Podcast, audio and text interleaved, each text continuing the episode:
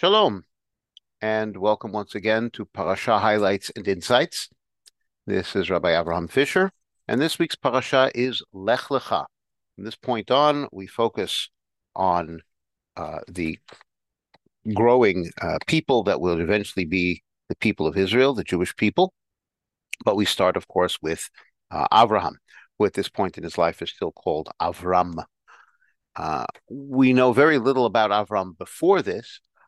We know that his father is Terach. We know that Avram had two brothers, Nahor and Haran. Haran had a son named Lot. Haran died. We know that Avram is married to Sarai and that they have no children, that Nahor is married to Milka, and nothing is talked about their children at this point.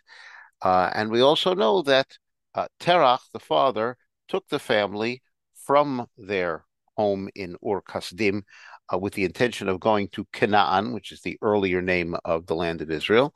But they got as far as the city of Haran, which nowadays is situated in southern Turkey, just to give an idea. And that's where Terach lived out the rest of his life. Aside from the many midrashim that we have on Avram's early life, the Torah says very little else. However, when we learn about Avram's life as it continues, we get more and more of an understanding of Avram's personality, if you will, and his way of serving Hashem. So the parasha, we might say, is divided into 10 parts. And in the first part, Avram obeys Hashem's command to travel. Hashem commands Avram to leave his home and to go to the land that I will show you. Hashem promises that he will bless Avram. And so Avram takes his wife Sarai. He takes his nephew Lot. Avram is 75 years old at this point. And they also take along the souls that they made in Haran.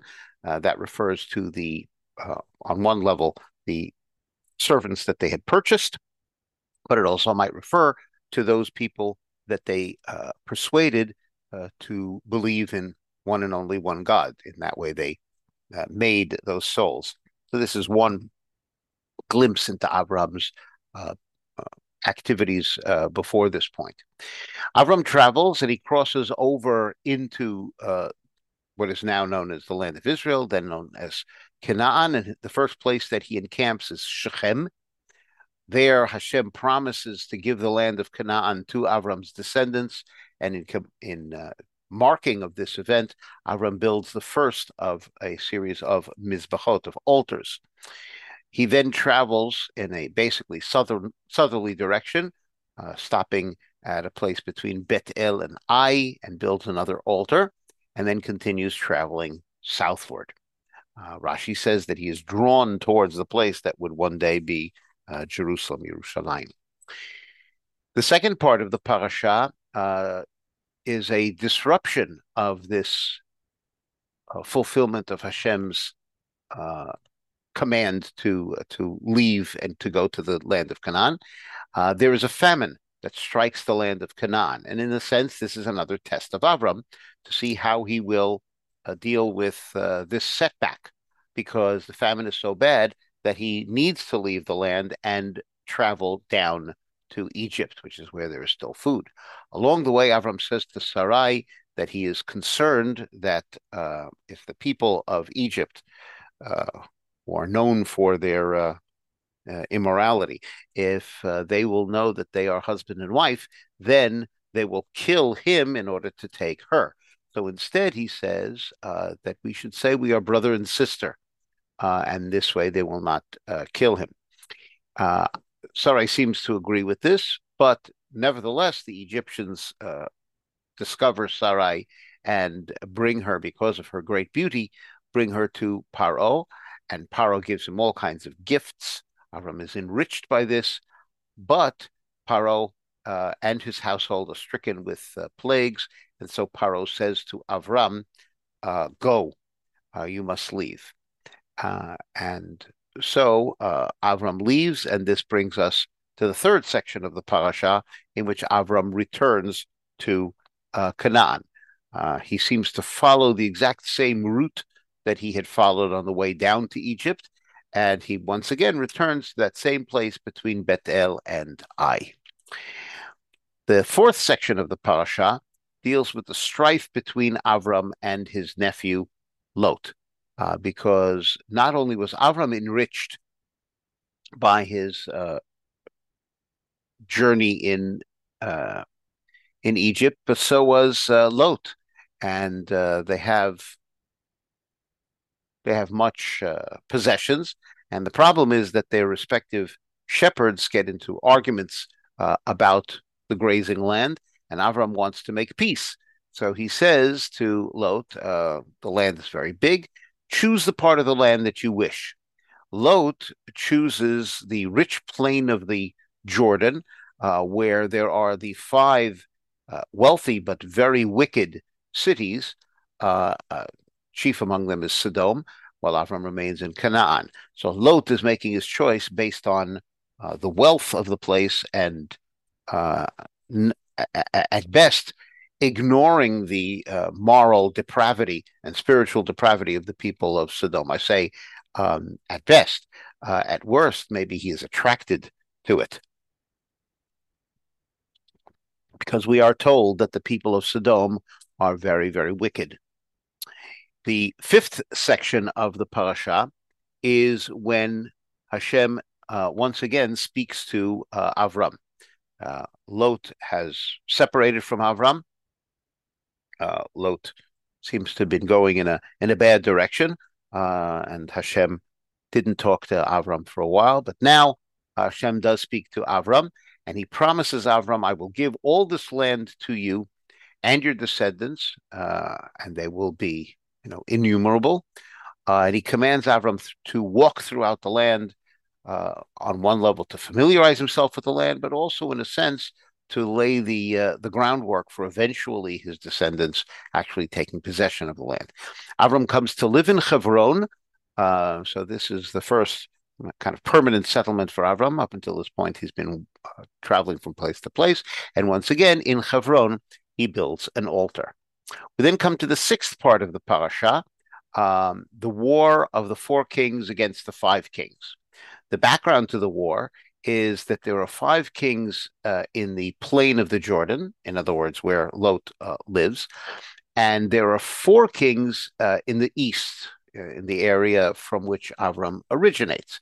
And at first, the five kings of the plain serve the four very powerful kings of the east, probably sending them tribute and so on. However, at a certain point, they rebel, and eventually the four kings advance in order to claim what is theirs. This culminates in a major battle in a place known as the Valley of Siddim, which is where the valley where Sodom and the other cities are, the place that eventually would become the Yam HaMelach, the Sea of Salt. But right now it is not a sea, it's a very verdant plain. The four kings defeat the five kings, and they take all the possessions, including they take many people captive, including Lot. Lot is taken captive by the victorious four kings, who begin to return home. Avram hears about this. He hears that Lot, despite their differences, they're still relatives.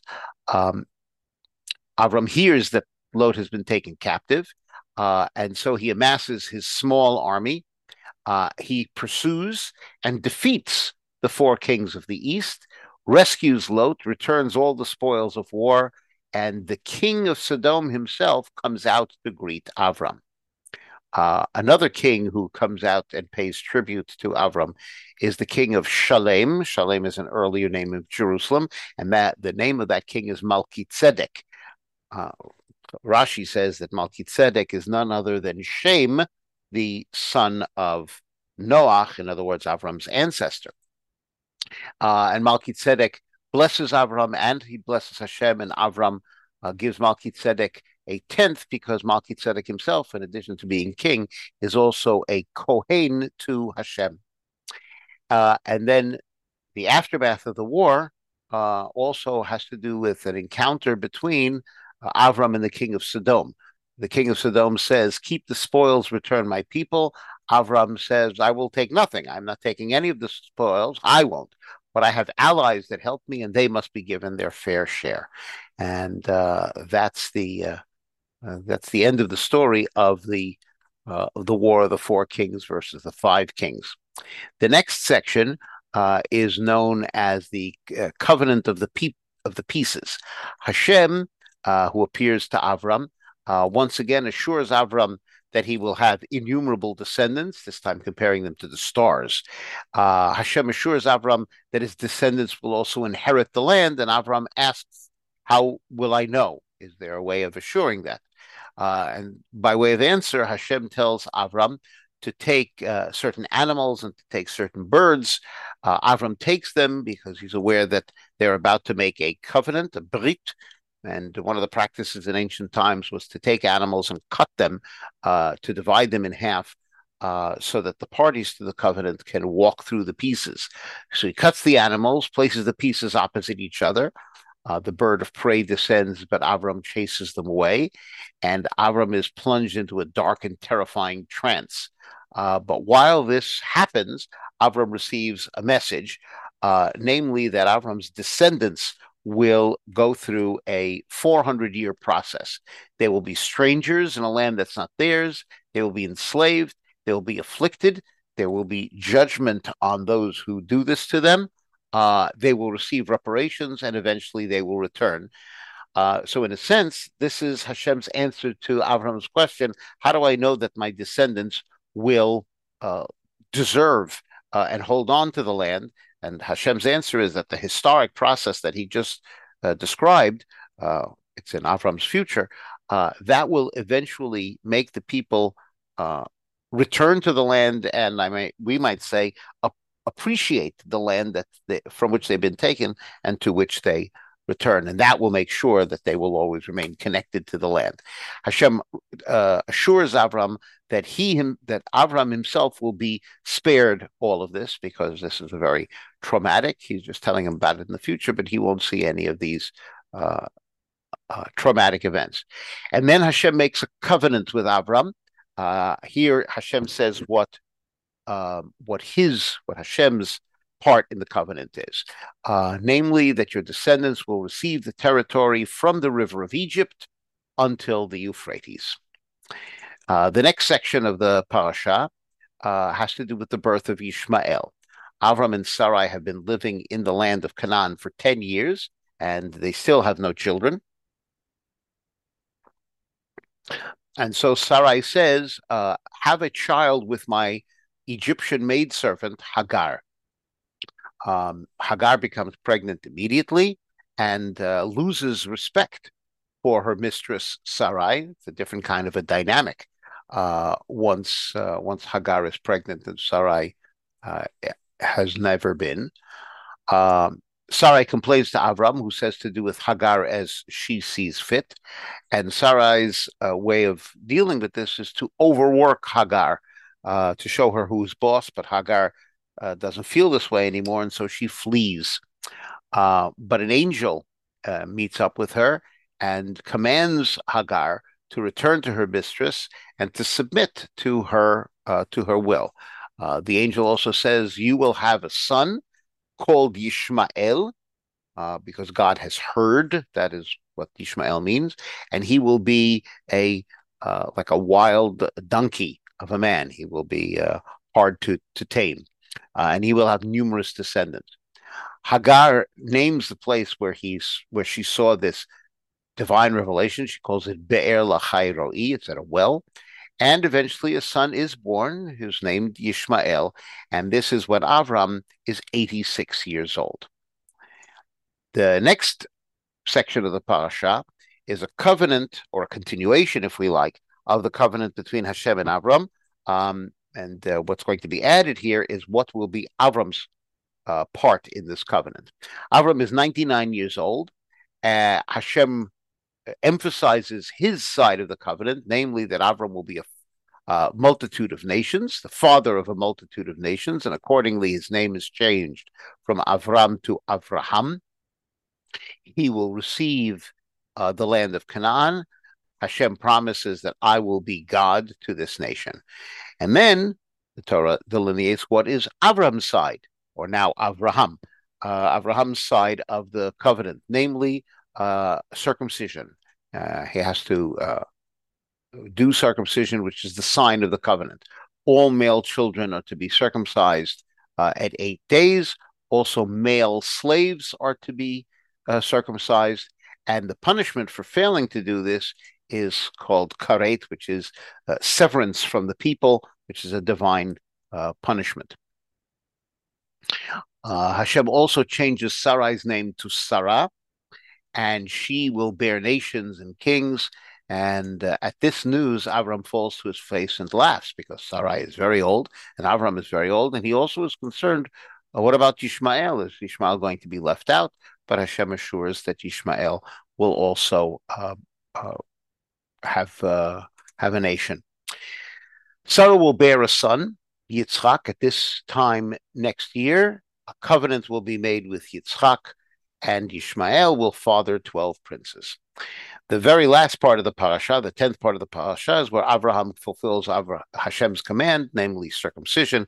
He circumcises Yishmael, who at this time is 13 years old. Avraham circumcises all of his male slaves, and he also circumcises himself with them. It's possible that he circumcised himself first. To look more carefully at one part of the parasha, it's a little disturbing when Avraham says to Sarai, as they were coming close to Egypt, "You're a beautiful woman. If the Egyptians see you, they'll kill me. So instead, please say you are my sister, so that it may go well with me because of you, and I may remain alive thanks to you."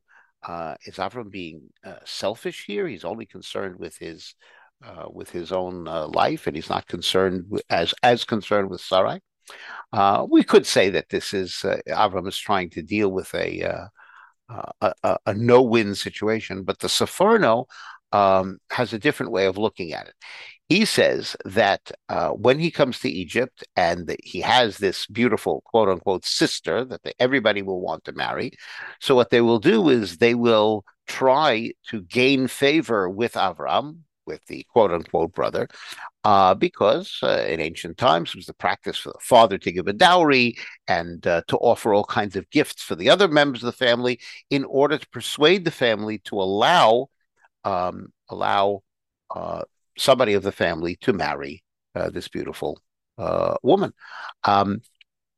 So it was a kind of a way of convincing. Avram thinks that this will buy him some more time, so Avram will stay alive while people will be arguing over who's going to offer more in order to have this beautiful wife.